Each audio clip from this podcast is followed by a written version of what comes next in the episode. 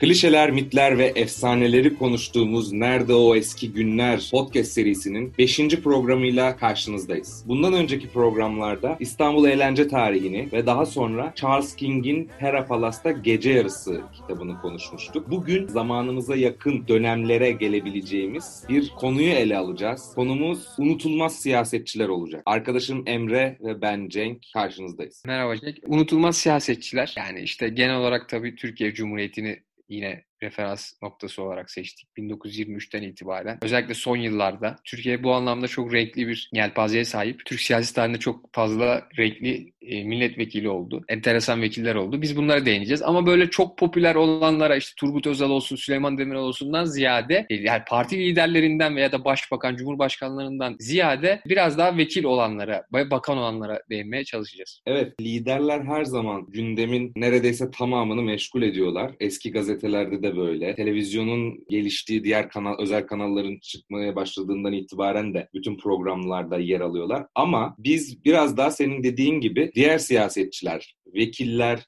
bakanlar bunlara biraz odaklanalım istiyoruz. Ve aslında daha sonra da şeyi de konuşacağız. Yani 1990'lı yıllarda şahsına münhasır siyasetçilerin televizyon ekranlarını biraz daha domine etmeye başladıklarını görüyoruz. Özellikle 90'ların ortaları ve sonlarına doğru. Şimdi programı öncelikle Türkiye'de azınlık milletvekilleri meselesinden açalım diyorum. Çünkü bildiğin gibi bu hafta Türkiye'de son dönemde gayrimüslim milletvekillerinden birini AK Parti milletvekili Markar Esayan'ı kaybettik. Toprağı bol olsun e, onu da analım. Aynen. Senin dediğin gibi Markara Esayan bu hafta hayatını kaybetti. Şimdi Türkiye'nin meclis tablosuna baktığımızda gayrimüslim yani Rum, Yah Yahudi ya da Ermeni vekillerin dağılımına baktığımızda enteresan birkaç e, tabloyla karşılaştık. Özellikle 1950'li yıllarda epey vekil var Demokrat Parti'den. Rum, Ermeni var. Ancak toplam şöyle de bir rakam vermek gerekirse 1923'ten itibaren Türkiye Büyük Millet Meclisi'nde 30'dan biraz daha fazla azınlık vekili olmuş. 1961 ile 1995 seçimleri arasında hiçbir azınlık vekili mecliste yer almamış. Ve 1995'te o da e, bu ay içinde geçen ay, bu ay içinde ölen Jack Kamhi ünlü iş adamı Yahudi Jack, Jack Kamhi'nin çocuğu Jeffy Kamhi 95 yılında DYP'den vekil oluyor ve o yaklaşık işte 34 senelik o boşluğu dolduruyor. Açıkçası 34 sene boyunca Türkiye'de hiç azınlık vekil olmaması da enteresan geldi bana. Senin o demin bahsettiğin hani azınlık veya gayrimüslim denilen meselede şöyle bir ayrıntı var. Birinci ve ikinci meşrutiyet dönemlerinde Osmanlı'da. Tabi o dönemler imparatorluk çok uluslu imparatorluk olduğu için azınlık tabiri kullanılmıyor. Gayrimüslim milletvekilleri olarak kullanılıyor. Orada en fazla sayıda oldukları meclis mebusanda bu dönemler. Fakat Lozan Anlaşması'ndan sonra biliyorsun Cumhuriyet'le de birlikte azınlık azınlık tabirini kullanıyoruz. Türkiye'de senin de dediğin gibi çok uzun bir süre aslında o çok uzun bir süre bu dediğin 1961 ve 95 seçimleri işte 96 Ocak ayında ayına kadar bir öyle bir kayıt var. O zamana kadar 34 yıl boyunca azınlık milletvekilleri yok. Tabii buradaki 1935-46 arasında bağımsız vekiller var daha çok ve senin de bahsettiğin gibi 50'li yıllar yani 46 sonrası çok partili hayata geçişle birlikte Demokrat Parti listelerinden ağırlıklı olarak azınlık milletvekilleri meclise giriyorlar. Bunun dışında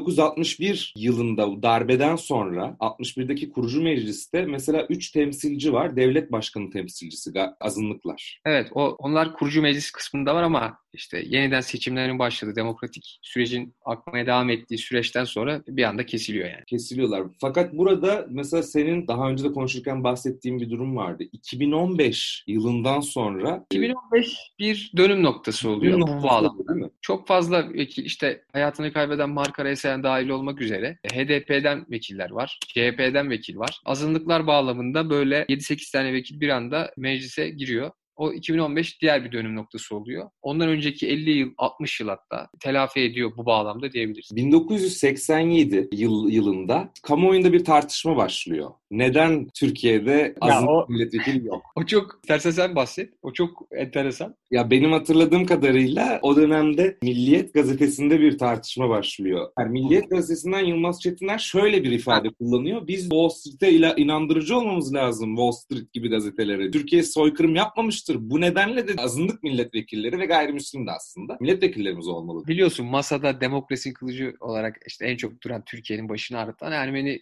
soykırımı iddiasıdır. Özellikle Amerika'da bir diaspora eksikliğinden bahsedilir. Ve Amerika'ya gidildiğinde işte Sabancı, e, senin dediğin o Yılmaz Çetiner bir gazeteci. Daha sonra da Sabancı, Sakıp Sabancı o dönemin en ünlü iş adamlarından. Sakıp Sabancı da diyor ki biz gittiğimizde derdimizi anlatırken yanımızda bir gayrimüslim, azınlık bir vekil olsa daha böyle ikna edici oluruz. Ve bunu Özal'a getiriyor. Özal zaten yeni fikirlere biliyorsun çok açık. Öyle şeyleri de çok sever. Evet. O da neden olmasın diyor. Orada sürecin akamete uğratması yani orada herhalde olayla ilgilenen Adnan Kahveci'ymiş. O dönemin ünlü siyasetçilerinden. O da 93 yılında bir kazayla ölüyor. Süreç akamete uğradı diyor Sabancı'nın deyişiyle. O dönem şöyle birkaç kişiye de teklif veriyorlar gayrimüslim iş adamlarına. Biri biliyorsun İshak Alaton. Jack Camhi'ye yapıyorlar ama Jack Camhi demiyor. Profilon, o da Profilon'un şeyi sahibi. O da oğluna yönlendiriyor. 95'te işte bahsettiğimiz üzere 35 senelik o gayrimüslim vekil eksikliği öyle gideriliyor. Bir de bir isim daha var Rafi Portakal. O da Evet. müzayedeci. Müzayedeci sanat kültür alanında çok e, o da istemiyor, reddediyor diyebiliriz. Orada öyle bir diaspora çabası daha etkili olabileceğini düşündükleri için böyle bir çabaya giriliyor. Öyle bir dipnot var. sonuç itibariyle de azınlık milletvekili olmamasının sebeplerinden bir tanesini de şöyle yorumluyorlar. Hani yeterli oy tabanına sahip değiller. O nedenle sadece tanıtım amaçlı genellikle vekil oluyorlar. Vitrin amaçlı denebilir. Yani tabii Türkiye'de hani evet sayıları çok azaldığı için sandıkta çok karşılığı olamayacağı düşünüldüğü için konuda bir şey yapılıyor. Yani genel olarak siyasetçiler daha cesur adım atmıyor. Eğer daha büyük bir kitle olsaydı muhtemelen çok daha önceden görmüş olur daha fazla sayıda gayrimüslim vekil. Bunun dışında Türk siyaseti şahsına münhasır, belki de onlarca siyasetçiyle dolu. Bunların arasında vekil olmayanlar, meclise girmeyenler de var bu arada. Evet öyle. Ama Hani- milletvekillerinden de çok var. YouTube'da bazı videolar olur ya işte öyle sandığınız ama öyle olmayan ünlüler gibi. Burada da hani vekil olduğuna çok inandığımız ama aslında vekil olmayan siyasetçiler var. Mesela Evet, işte mesela. Doğu Perinçek. Mesela Evet, evet Doğu Perinçek. vekil olamamış. Öyle bir parti bağı yok ama çok etkili. Yani Türkiye'de her zaman siyasette söz hakkı olan, masada bir şekilde yer almaya başarabilen yıllar geçtikçe son 50 Evet. senedir insan. Senin var mı böyle aklına gelen? Besim Tibuk var. Ya Mesut Tuvuk hiç giremiyor değil mi? Liberal Parti'nin. Besim Tibuk var. Şimdi Besim Tibuk aslında belki de bu programı yaparken ki en önemli motivasyonlarımızdan bir tanesi. Çünkü bu aralar Twitter'da veya diğer işte YouTube'da bu tür ortamlarda Besim Tibuk ciddi anlamda eski videoları dolaşıma sokuldu. Yani hepimiz aslında tabii biz de 90'larda çocuktuk. Yani benim tanıma sebebi de bu tip viral videolar yani. Sonradan ilgilenip hani araştırma yapıyorsun da adam çok farklı. Ya Amerika'daki o liberal kültürü buraya taşıyan değil mi? Sen daha hakimsin. Onu tabii inanılmaz bir retoriği var. İyi bir belagatı olduğu için çok hani televizyona uygun bir figür olduğu için o 90'ların o televizyon tartışma formatına çok uygun bir yapısı var. Şimdi Besim Tibuk e, başta bu siyasete giren, normalde iş adamı biliyorsun. Net Turizm diye bir şirketleri var işte. Turizm işi yapıyor aslında, otel zincirleri var. Siyasete giriyor. Si- 90'ların başında bu yani siyasete girerken Demokrat Parti isminde bir partiyle. Aslında Parti. hayır çok fazla röportajını falan da sen de okumuşsundur. 27 Mayıs ihtilaline olabildiğince öfkelidir Besim Tibuk. Demokrat Parti'nin Mendereslerin bir katliama uğradıklarını söyler. O nedenle öyle bir çalışması var ama daha sonra Liberal Parti isminde bir parti kuruyor ve bu partiyle sahneye çıkıyor. Sonra Liberal Demokrat Parti ismini alıyor bu parti. Şimdi o Liberal Demokrat Liberal Parti'yi kurarken Besim Tibuk'un bir açıklaması var. Diyor ki bu parti asabı bozukların partisi. O çok enteresan. Kendisi de sinirli bir adam biliyorsun. Hatta hakkındaki kitaplar bende mesela var. Liberal Öfkenin adı Besim Tibuk diye bir kitap var. Ya, agre- röportaj yapıyor. Tarzı çok agresif ve hani şeye uygun. Yani hitap olarak çok uygun. E, Hatta bir soru var ya ona. Üzgün müsünüz oy alamadığınız için? Ben ne üzüleceğim? Yani Türk halkı üzülsün, düşünsün diye bir çıkışı var. Evet. Hatırlarsınız. belki. Öyle- Halkımızın morali bozulsun. Aynen, aynen, aynen daha doğrusu oydu. Öyle diyor. Böyle enteresan bir figür. Herhalde bir önümüzdeki yıllarda da YouTube'da çok sık karşılaşacağız onu. Besim Tibuk'un şöyle birkaç noktaya değinebiliriz onunla ilgili. Birincisi adam aslında baya baya 90'lı yıllarda parti çalışmalarını eğitim programı gibi yapıyor. Yani adam belli bir ilçedeki teşkilatı topluyor, kendisi gidiyor ve onlara belirli kitapçıklar da bastırıyor. İşte iktisadın kuralları gibi, demokrasi nedir, liberal demokrasi nedir bunun gibi ve parti üyelerine ders veriyor orada. Diyor ki iktisat şudur diyor, ekonomi 101. Bu dersleri anlatıyor. Parti üyelerine eğitim veriyor. Hani liberal felsefe Türkiye'ye çok geç tanıtılmış bir şey. Aslında çevirilerle de alakası var. Buna mesela Profesör Doktor Atilla Yayla şöyle der. Türkiye'de çok uzun yıllar liberal külliyat Türkçe'ye çevrilmemişti. Yani Türkçe'ye çevrilen daha çok işte sosyalist metinler vardı. Bunun dışında diğer ideolojilerin de belki metinleri vardı ama çok geç böyle bir atılım başladı. Besim Tibuk da önce bunu anlatıyor. Aslında onun derdi de halka e, Liberalizmin ne olduğunu anlatmak ve aslında siyasetlerin çözüm olmadığını söylemek. Ha, anladım. Yani için içine girip aslında doğru yolun burası olmadığını. Aynen Daha böyle öyle. tabandan tabandan bir örgütlenme. Bilirsin onun en meşhur şeylerinden biri TRT'de seçim konuşması yapmıştır. İlk önce burayı satacağım, TRT'yi satacağım. O, Daha sonra gerçekten bir not daha söyleyeyim mesela. Çok uzun bir özellikle 2000'lere yaklaştırılan dönemlerde biliyorsun 2002'de istifa etmişti o. Aktif siyasetten çekilmişti. 2000'lere yaklaşırken çok enteresan bir çıkışı var. Sürekli bunu programlarda tekrarlıyor. Offside kaldırılsın diyor. Kaleler genişletilsin diyor. Ve FIFA başkanına mektup yazıyor. Offside'ın kaldırılması ve kalelerin büyütülmesi. Şimdi diyor ki tabii argümanı da var. Şimdi Besim Tibuk dediğin zaman bir argüman ortaya atıyor adam her seferinde. Eğitim veriyor gibi televizyon programlarında da böyledir. Doğu Perinçek'le tartışmasında bile karşılıklı olarak argümantasyona dayalı bir tartışma var. Şimdi diyor ki futbolun icadından beri insanların boyutları 20 santim büyüdü. Kalelerle e, kaleler neden büyümüyor? bilimsel zevkli verilerle- diyor. Gol olmadıktan sonra neden neresi zevkli bunun? O nedenle offside'ı kaldıralım daha çok gol olsun. değerlendirilmesi gerekebilecek bir açılım yapmış. Ama tabii her yönde yani hayatın her boyutuna bir şekilde değinmiş, dokunmuş diyelim. Tabii son dönemde de onun, onu da anmadan geçmeyelim, bitirmeyelim. Şu bardak eğrisi veya The Theory of Bardak diye bu aralar Twitter'da dolaşıyor. Sürekli programlarda bir şeyden örnek verirken, anlatırken su bardağını alır kaldırır. Mesela şu bardak, şu kadar liradan satıyorsunuz veya gibi. O bardak onunla özdeşleşmiştir. Evet onun dışında diğer siyasetçilere geçersek şimdi sen bize kimi anlat, kimler hakkında? Yani şöyle bizim daha çok hani aklımızda da kalan 90'lı yıllarda Kamer Genç örneği var. Kamer Genç 80'li yıllardan itibaren her zaman Tunceli'de vekil oldu. Çeşitli partileri değişti ama o sabit kaldı. O şey bir figürdü yani belagatıyla olsun. Değişik bir figürdü. Hatta onun bir yakalanma hikayesi var biliyorsun. Bir çapkınlık hikayesi işte çiçekleri sulamaya geldim falan Evet. diyor. O bayağı O, o kadardan hatırlıyorum ben. Da- aynen damga vurmuştu. Zaten Ali Kırca oradaki 90'lardaki bütün siyasetçileri bütün taklitlerini yaptı, sömürdü. Yani onların hepsini bir şekilde yansıdı. Çok güzel skeçleri de vardı. Kamer Genç çok ön plana çıkabilen bir siyasetçi o dönemde. Biri daha var. Şimdi bir de şu var. Aslında şu mevzuya da çok kısa söylemek lazım. Şöyle eskiden parti geçişleri daha fazla olabiliyor vekiller arasında. Yani o tabii dönemsel bir şey. Örnek vermek gerekirse işte merkez sağdan iki parti varsa Doğru Yol Partisi ve ANAP burada geçiş daha mümkün olabiliyor. Soldan sağa, sağdan sola geçişler çok kolay değil. Ama birkaç istisna var. Bazı istisnalar var. Biri de mesela Fırıldak Kubi diye bir adam var 90'lı yıllarda. Bir dönem vekillik yapıyor. Adamın adı Kubilay Uygun. Vekil, Afyon vekili ama lakabı Fırıldak. O bayağı döner yani muhabbetleri. Fırıldak olma sebebi bir anda bir dönemde 20. dönemde üst üste 3-4 partiyi değiştirmesi. İşte DSP'den Doğru Yol Partisi, MHP gibi böyle bir sirkülasyon içine girmiş. E, sonu kötü bitmiş. 2016'da intihar ediyor. Bir de Fadıl Akgündüz var. Fadıl Akgündüz tabii çok popüler bir figür. Geçen hala Ahmet Fadıl. Jet Fadıl aynen. Hala yani ben yeni gazetede gördüm bu sene. Kapris bir, yani bir projede yine birilerini dolandırmış ve insanlar şikayet etmiş falan. Yani bilmeyen bir kısır döngü gibi. Hani 25 senedir insanları dolandırıyor. Bu anlamda çok ünlü. Bir dönem vekillik yaptı. 2002'de seçildi Siirt'ten. İlginç olan şu. Biliyorsun Tayyip Erdoğan, Recep Tayyip Erdoğan o dönem vekil olamadı. Evet. 2002'de ilk etapta. Siyasi yasaklıydı. Daha sonra Siirt'te sandıkta genel seçimde ihlal olduğu gerekçesiyle o seçim Siirt özelinde yenilendi. Yani Mart 2003'e taşındı. Evet, evet. Orada Fadıl Akgündüz'ün vekilliği düştü. Evet. Yani vekil olmuştu ama çok kısa süren bir bağrı oldu. Öyle bir dönemi oldu ve ardından da zaten siyasetten haliyle yok oldu gitti yani olması. O dönemde Tayyip Erdoğan oradan e, milletvekili olduğu başbakan ve daha sonra da birinci sıradaki Siirt adayını belediye başkanı adayı yaptı Tayyip Erdoğan. Öyle bir ahde vefa. Ha, orada tabii orada Adını güme giden.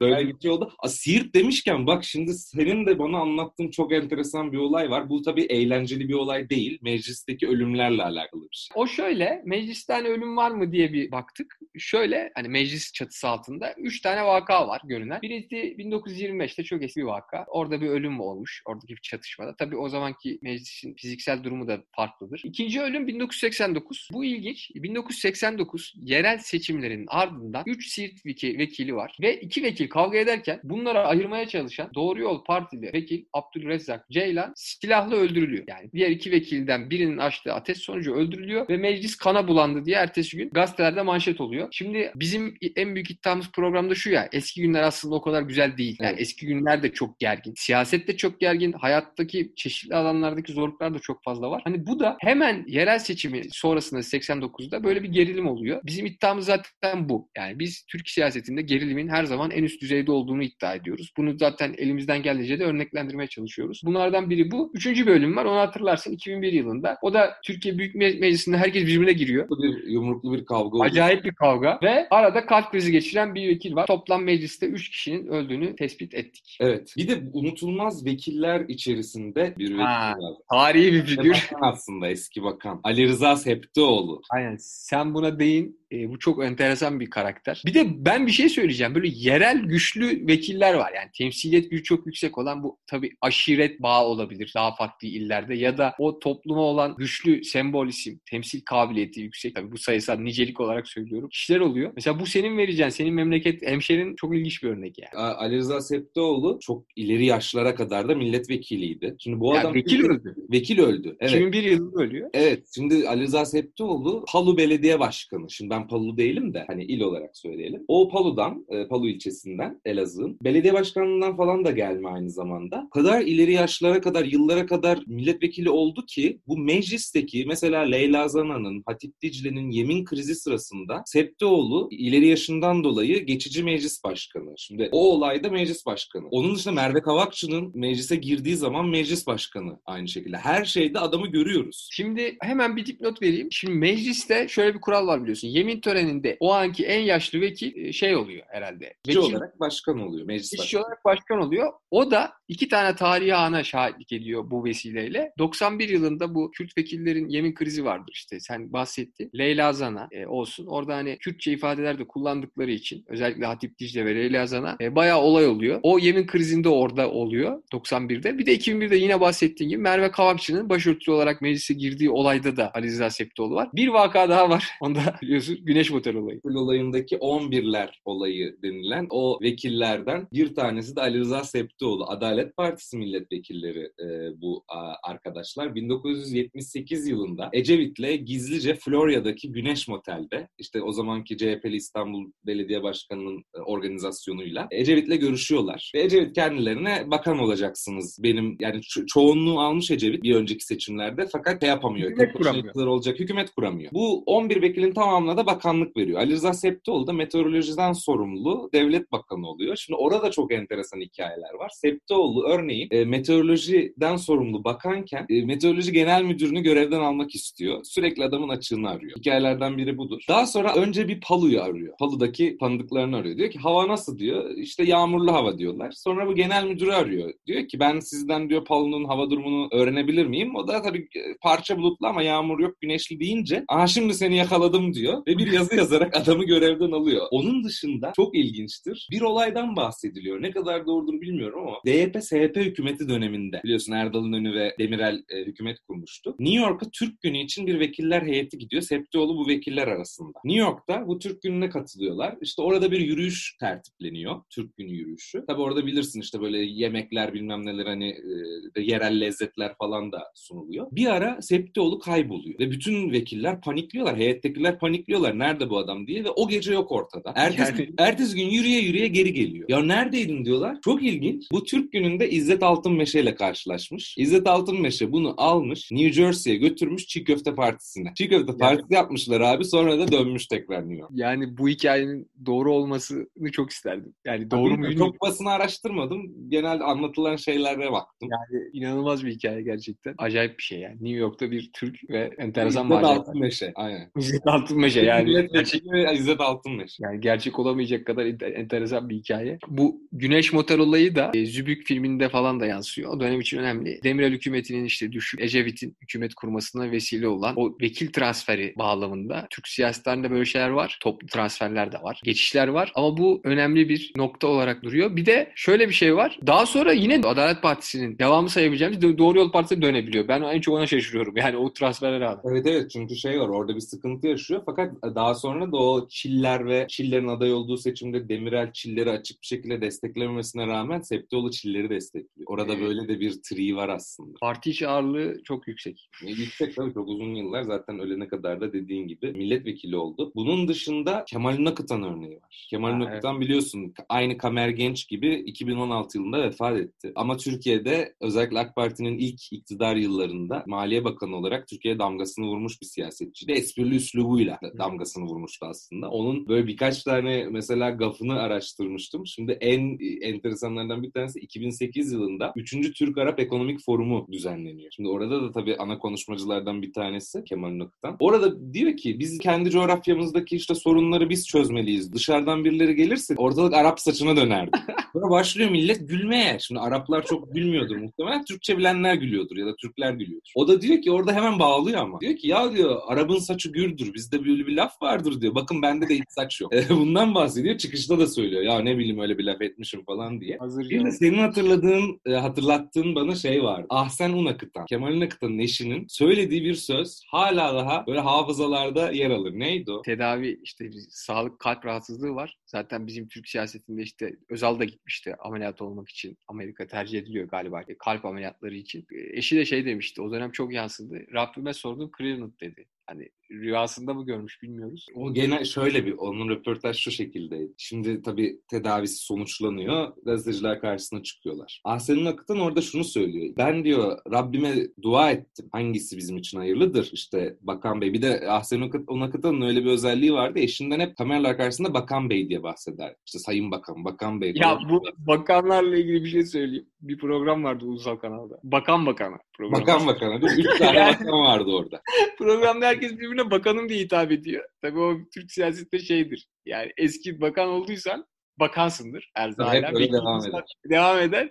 O program bakan olmayan giremediği bir program vardı. Şu an devam etmiyor galiba. Yok şimdi Ahsen'in Akı'dan da onu demişti. Bana demişti ben sordum işte içime öyle bir şey doğdu Cleveland diye Amerika'daki ve böylece ABD'ye yolculuğumuz başladı. Yani, tabii o çok damga vurmuştu o dönem için. Tabii Türk siyasetinde hani bitmez vekiller ama bir son benim aklıma gelen e, çok eskilerden 50'li 60'lı yıllara gerçekten damga vurmuş Osman Bölükbaşı var. Ee, Osman Bölükbaşı ne Demokrat Parti'den ne Cumhuriyet Halk Partisi'nden olmamasına rağmen her zaman özellikle belagatı ve seçim mitinglerinde yaptığı çok uzun konuşmalar ve enteresan böyle tarihe kazınan sözleriyle çok şahsına, şahsına münasır bir vekil oldu ve her zaman temsil edildi. Hatta çok ünlü hikaye de onun hikayesi. 54 yılında Kırşehir'den Demokrat Parti kaybettiği için ilçe yapıyor biliyorsun. Sonra 3 sene sonra gerçi yeniden ile dönüştürüyor ama Kırşehirli zaten. Böyle Demokrat Parti'nin yasaklı, yani il, il, il statüsünden çıkarmasına yol, açtı, yol açan bir vekil. O dönem çok popülermiş. Daha sonra onun oğlu da siyaset yaptı zaten. Deniz Bölükbaşı biliyorsun. O da, o da mı 2016? O da mı? Ee, o, o, 2016 değil 2018'de öldü.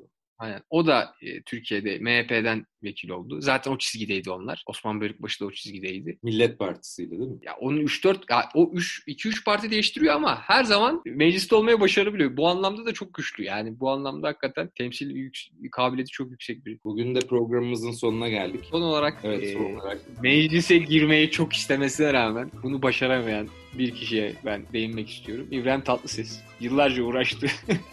yani genç partilerden denedi, diğer partilerden denedi ama hiçbir şekilde giremedi. Hakikaten e, İbrahim Tatlıses'in meclise girememesi içimde ukde kalan bir başka özel şey e, olay. Bugün de programımızın sonuna geldik. Bizi dinlediğiniz için çok teşekkür ederiz. Kalın sağlıcakla.